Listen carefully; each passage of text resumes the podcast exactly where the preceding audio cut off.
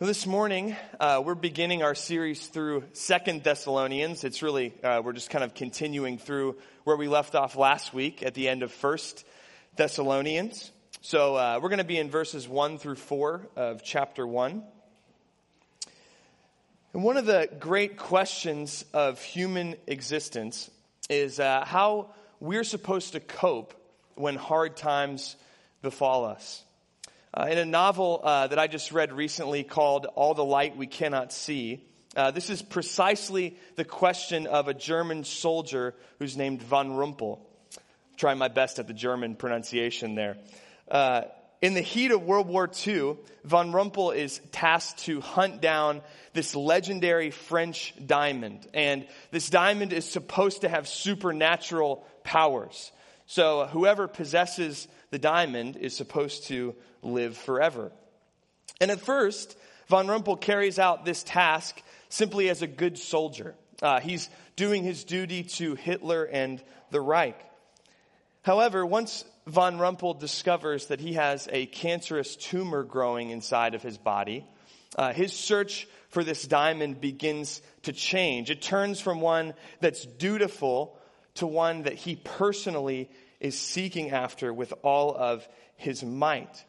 And this is all arising from the hope that maybe, just maybe, this legend is true and this diamond will actually cure him of his cancer.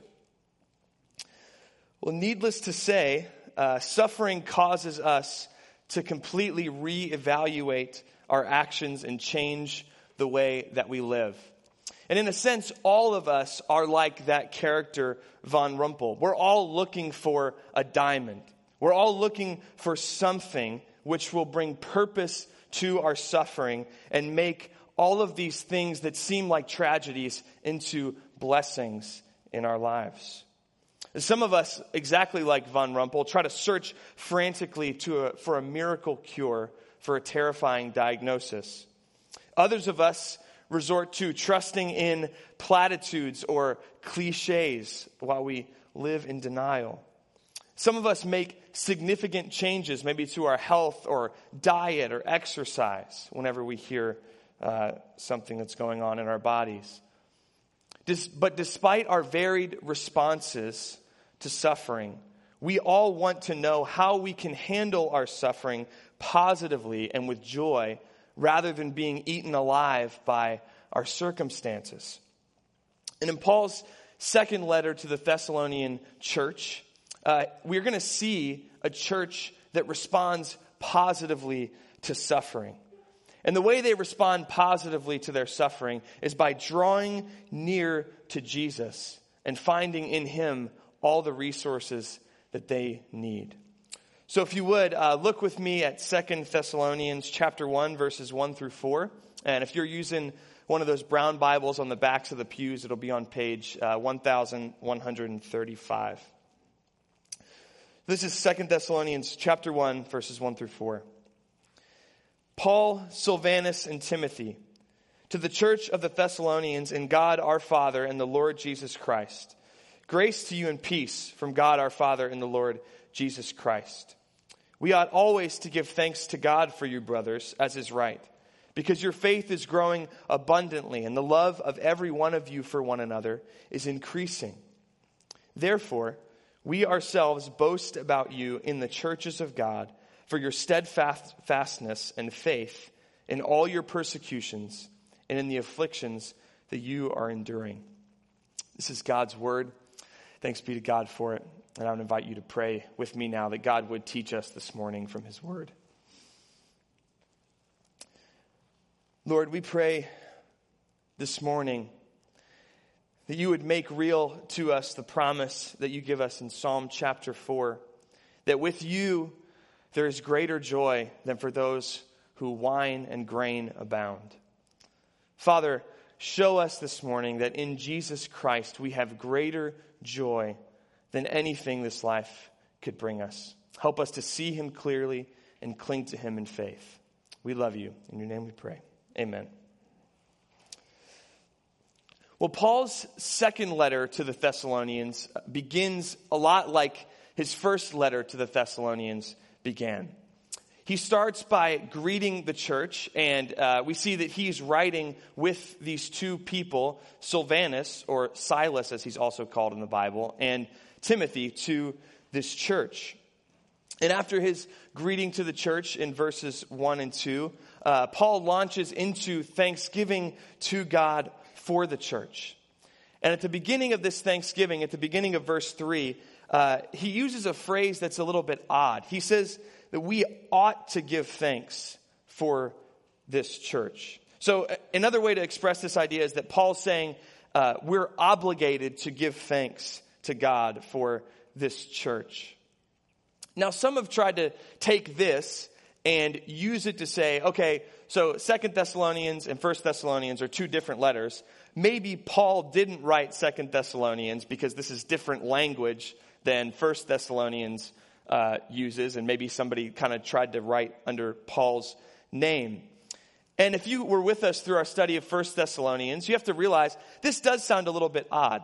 So if you were with us, you'll, you'll remember that Paul uses language that's very familial in First Thessalonians. Uh, he talks all the time about how he loves them. It's very informal language. And this appears to be kind of Paul business professional version, right? He's kind of buttoning up a little bit uh, in his talking to the church. But I think it's better to view it a little bit differently, and I think Paul still wrote this letter. Now, all of us, or at least all of us who have had jobs for any amount of time, have had to undergo uh, a job performance review. And some of you might think these are great. Uh, I kind of like them. Maybe it's because I have a good boss. Uh, but, um, but others of you might dread these. Uh, typically, they're not things we look forward to, I don't think. Um, and usually that's because uh, no matter what, whether you're getting good feedback, bad feedback, or a mixture of both, it's usually more of a formality right? So your boss has this, this sheet and you kind of go down the list and he got information maybe from somebody else like HR or something, didn't even personally invest, just kind of is checking things off and telling you uh, what you did or didn't do and you walk away and you're like, I didn't really learn a whole lot from that. That wasn't super profitable, but it was very formal and very businesslike. But some of you, maybe who have worked for good bosses before, have had positive experiences with performance reviews where your boss might come up to you and she's deeply invested in you and you have a, a, closer relationship and she sees the work that you've done and she gives you positive feedback, not in an aloof way, but a way that actually is heartfelt because she's seen your work ethic and the good job that you've done. And who wouldn't want this, right? Who wouldn't want glowing recommendations from a boss who's actually invested in you as an employee? I think that's more of what we get here. So while Paul's language sounds a little bit more professional and formal, I think really what it is, is it's a guy who is dripping with joy and love for this church and at their progress in godliness. That's the nature of these remarks here. And as we read on, we start to realize why, particularly, he is so overjoyed. So, the second half of verse 3, if you look down at your text, said that this church's faith is growing abundantly, and the love of every one of you for one another is increasing. God has been faithful to this church here at Thessalonica. And this is exactly what uh, the Apostle Paul wants you as the reader to see and wants them to see as he's opening this letter. To show you what I mean, let's back up. I'm going to put it on the screen, or I'm not, but it's on the slides. Maya's going to put it on the screen. Uh, it's, it's from 1 Thessalonians chapter 3, and this is a prayer that Paul prayed over the Thessalonian church. So let's read this prayer, and I think this will show us how God has been faithful to this church. This is what Paul prays. He says, For what thanksgiving can we return to God for you?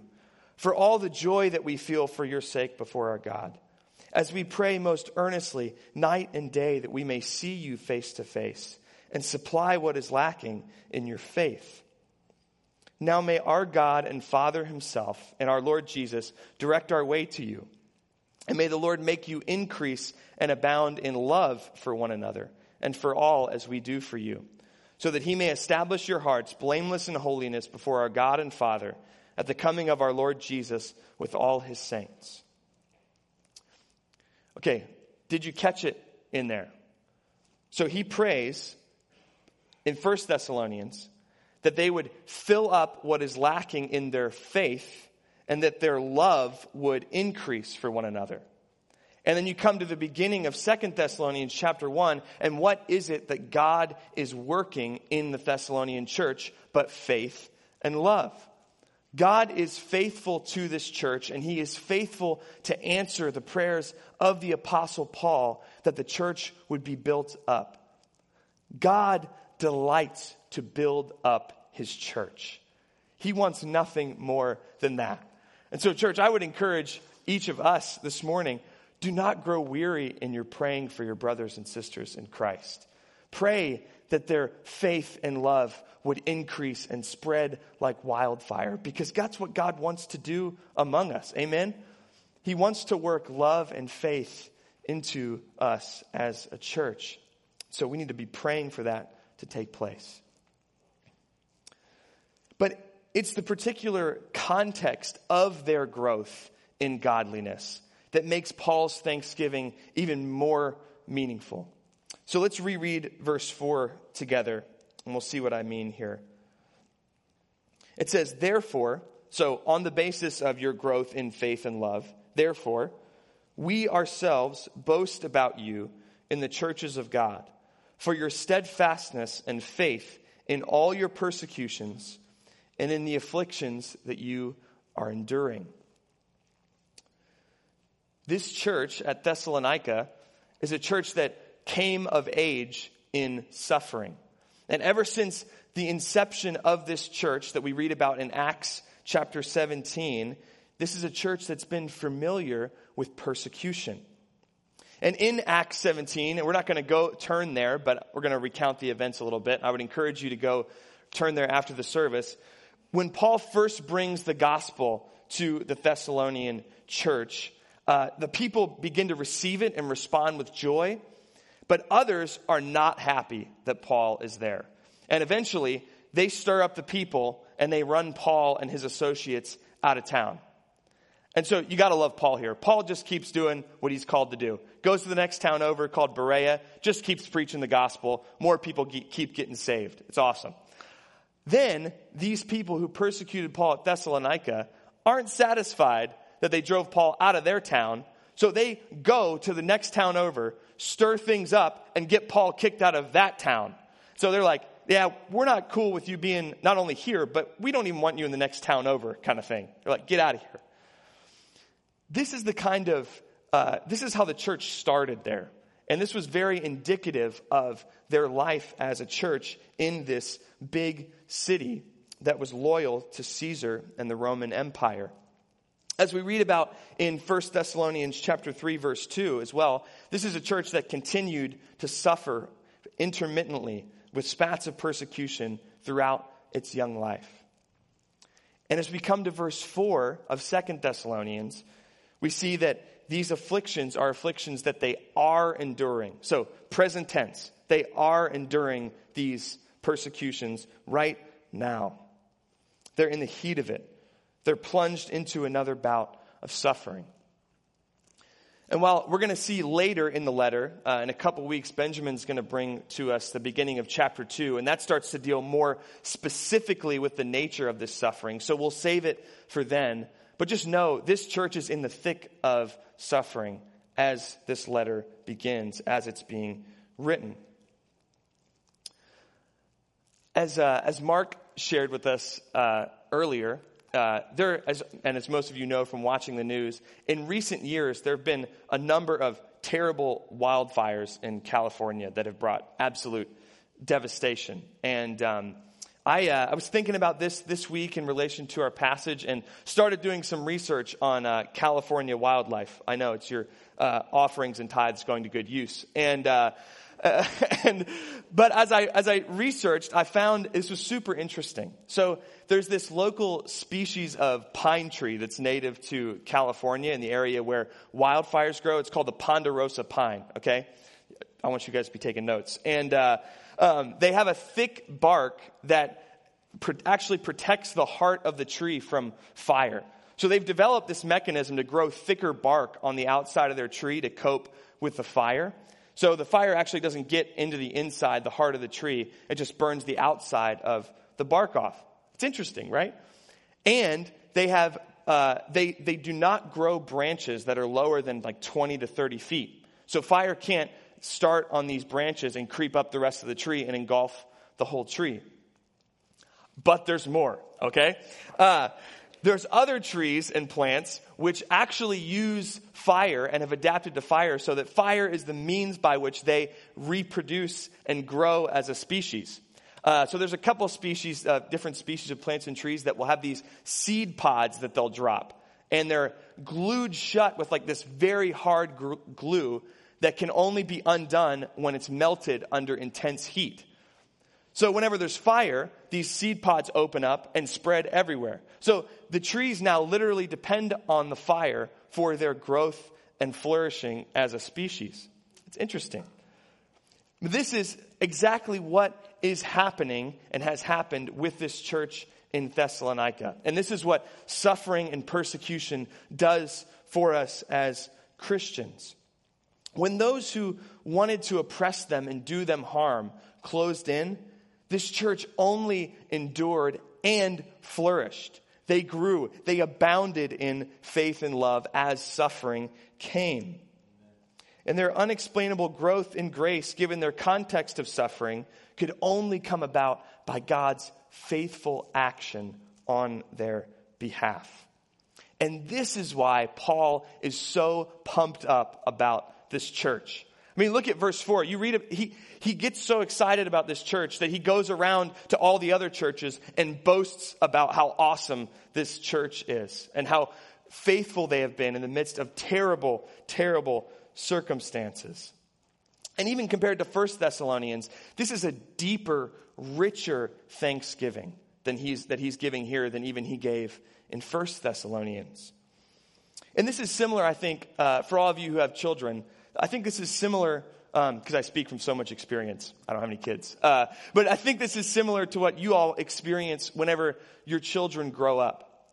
So there's something amazing to watching your four year old hit their first, get their first hit in T ball right? That's awesome. You see this, this little body that you saw that couldn't even feed itself and the arms and legs didn't even hold the body up. Now they're hitting a ball and running to a base. That's amazing. And you celebrate that and you're so happy for your kid when that happens.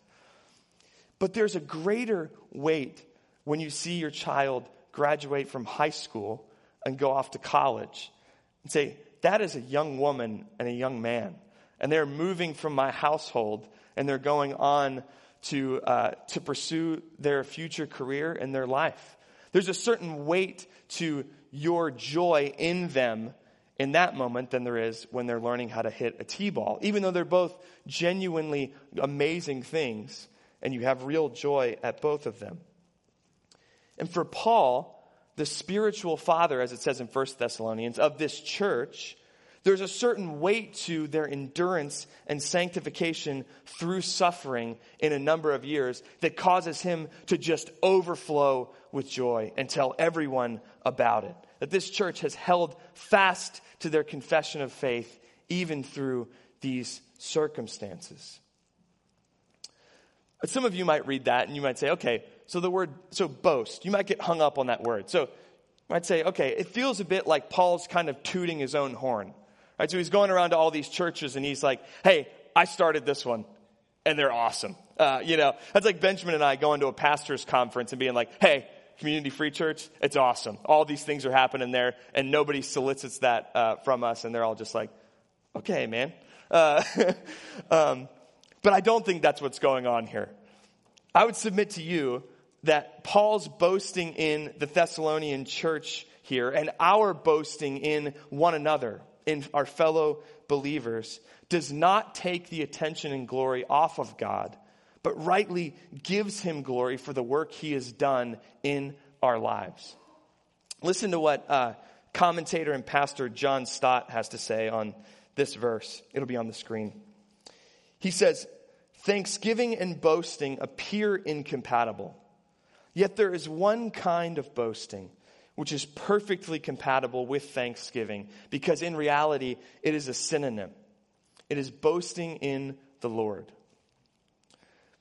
We as Christians are to be people who boast in those who don't boast in themselves. Right? You see the beauty of that? So, uh, Stott, in this quotation, he lists 1 Corinthians 1 as a reference, which says that I boast, Paul's talking about how he boasts in nothing except Christ and him crucified. And so, as Christians, we get to boast in what God is doing in one another because we all recognize that it's not us that's at work, it's God. And in doing that, we are boasting in the cross of Christ and giving God glory for his work in us. I heard an interview recently with a Christian writer uh, who said that pastors do a much better job at exhorting their congregations than they do at commending them. And this means essentially, we as pastors do a lot better job of telling you what to do and believe rather than actually telling you you're doing a great job and being faithful at what the Bible tells you to do and to believe. So this morning, I want to exhort and commend you. Uh, so, community, let's be a church that can't stop praising God for what He is doing in one another's lives. Let's be so overjoyed at the faith, love, and hopeful endurance that God is working into us that we can't help tell everyone about it. Like, think about this. Rather than a church, so often churches are characterized by gossip and backbiting. It's unfortunate, but it's the truth. But wouldn't you rather have a church that's characterized by us talking about each other to one another and saying, man, that person is awesome. I can't stop talking about what the Spirit of God is doing in their life. Think about the kind of unity and love that that creates in the life of a church, where we're quick to boast in what God is doing in one another's lives and giving Jesus the glory. But I think as I thought about the ways in which, like the Apostle Paul commends this church, the ways that I could commend our church, I came up with three things. And so I just want to share those with you. I hope they're an encouragement to you before we continue on. So, first, community, in a time of transition, where really over the past two and a half years, our church has been in transition, right? We, we left our building, we met in a middle school, we renovated this building, we were in this building, and now we've just are in the process of going through a pastoral transition. The love and unity that has been shown in this congregation can only be attested to the Spirit of God. And I have been so blessed, and all of us, I think, have been blessed by that fact.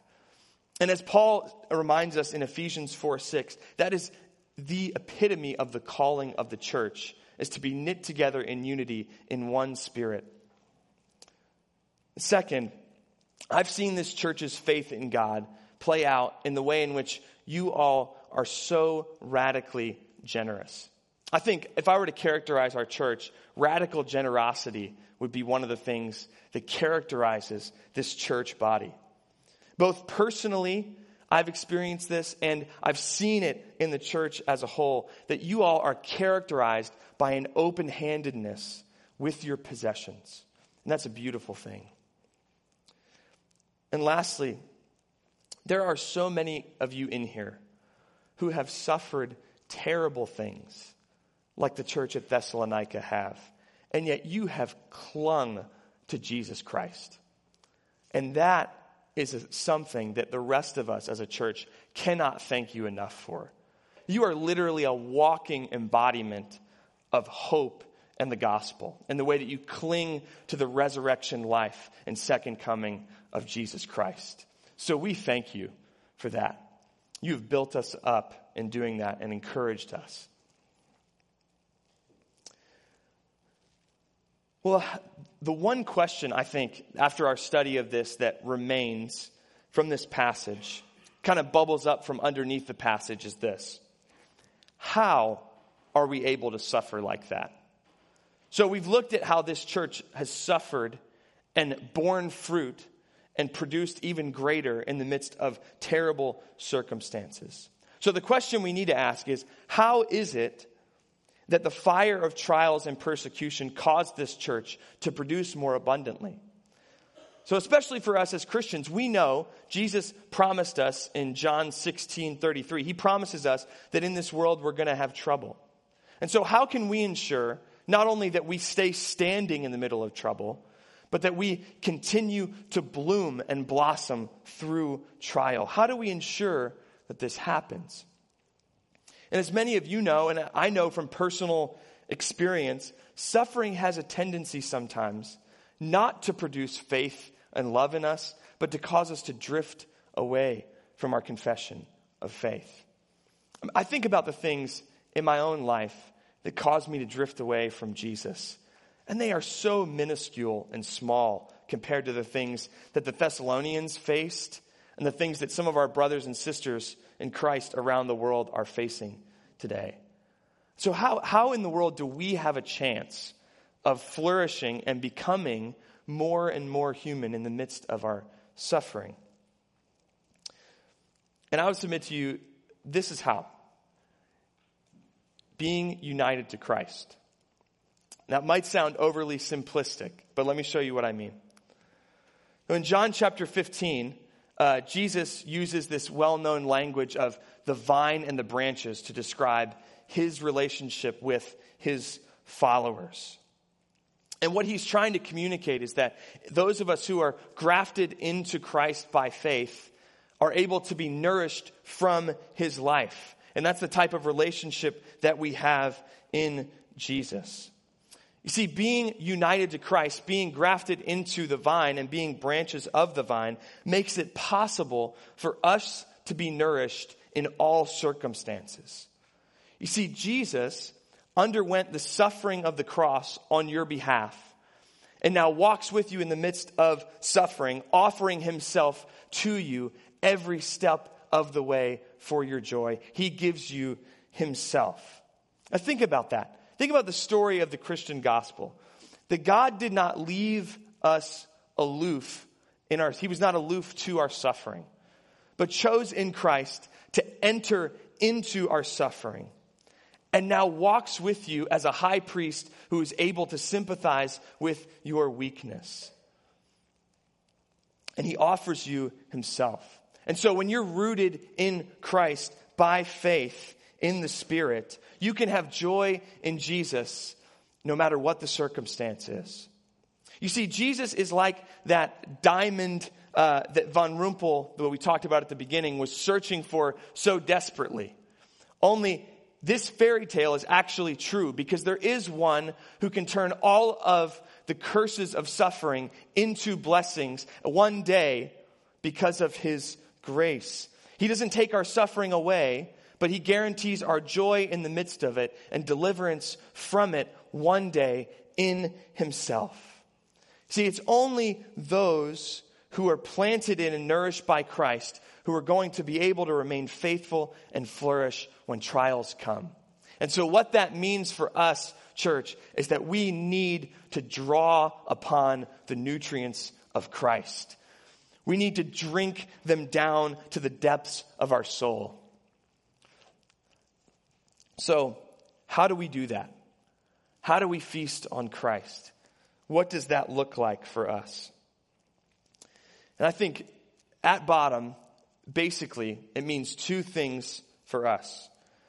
It involves enriching ourselves in the Word of Christ and enmeshing ourselves in the body of Christ. Enriching ourselves in the Word of Christ and enmeshing ourselves in the body of Christ. So in the Scriptures, Christ's beauty is on full display everywhere. And His promises are there to bolster you in terrible tragedy. So let's look at one in particular. Uh, this one was read, part of it was read in, uh, earlier in the worship service. This is the end of Romans chapter 8. And I'm going to read a selection of these verses here. And let's look at what Christ would have us to feed on here. He says, He who did not spare his own son, but gave him up for us all, how will he not also with him graciously give us all things? Who shall separate us from the love of Christ? Shall tribulation or distress or persecution or famine or nakedness or danger or sword? For I am sure that neither death nor life, nor angels nor rulers, nor things present, nor things to come, nor powers, nor height, nor depth, nor anything else in all creation will be able to separate us from the love of God in Christ Jesus our Lord.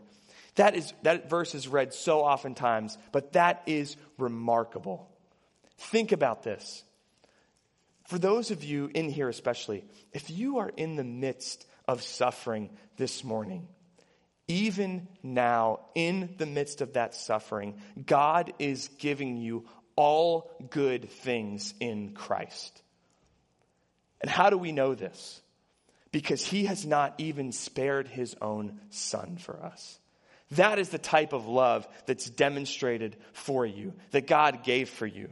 And if God has given us everything like that, then nothing can come in the way of His love for us and good purposes for us, not even cancer, sexual abuse, or death. He is stronger than those things and shows His love to you in Christ in the midst of those things. That is good news. That's what it means to draw on the riches of Christ, be united to Him. But maybe you're here this morning and you're, you're suffering and you hear that and you say, I can't even, I can't, my, my circumstances are so terrible, I can't bring myself to believe that. I just can't. And I'm here in church today, and it was a miracle that I am here in church today. And maybe, maybe that's you. Maybe you're struggling so much that you don't even feel like opening up your Bible and seeing in it the promises of God for you in Christ. And I would say that is exactly why we have one another. If I am suffering and I don't feel like reading my Bible and, and drawing upon the riches of Christ, and I'm so bloodied and beaten up by the trials of my life, I need you all to pick me up and carry me to the feet of Christ and show me there his riches and his beauty and his glory. That's why we have one another. You see, our individual lives, we're so, we're so, this is so hard for us to see, but our individual lives in Christ are not separate from one another. That's what the image of the vine pictures, or the body of Christ, that our relationship with Jesus is organically connected to one another. And so, as it says in 1 Corinthians, if one part of the body suffers, we all suffer. And so, we together as a church need to pick one another's heads up and show each other Jesus, point each other to Jesus. That's what we hope our worship services here on Sunday morning are like. Maybe if you're here this morning and you couldn't open up your Bible, I pray that something in this sermon or the songs that were sung or what Mark shared with you have pointed you to Jesus and you can take another step because you've seen his beauty again this morning. That's what we want. So if you're here this morning and you're suffering, Jesus has done everything possible to ensure that even in the midst of this, you might have joy in Him and continue to live a life of faithfulness and love marked by hope. And if you're here this morning and you're not suffering, feast on Jesus in preparation for the day when you will suffer. And then get busy helping your brothers and sisters to see Jesus better and more clearly. It's only when we all together behold the multifaceted beauty and love of Jesus that we can grow together in faith and love no matter our circumstances. So, church, look to Jesus. See in Jesus everything that you need. See his love for you and draw upon his riches. Let's pray together.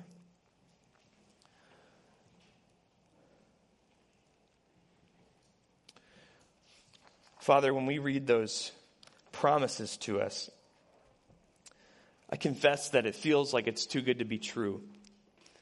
It does feel like something like a diamond that's promised to make us live forever. But Lord, we recognize that it is true. That all of our deepest hopes and longings and desires truly come to pass in Jesus Christ. So, Lord, I pray, I pray that this week as we go from here, cause your spirit to work in us so that we see Jesus and are able to endure whatever comes in this life.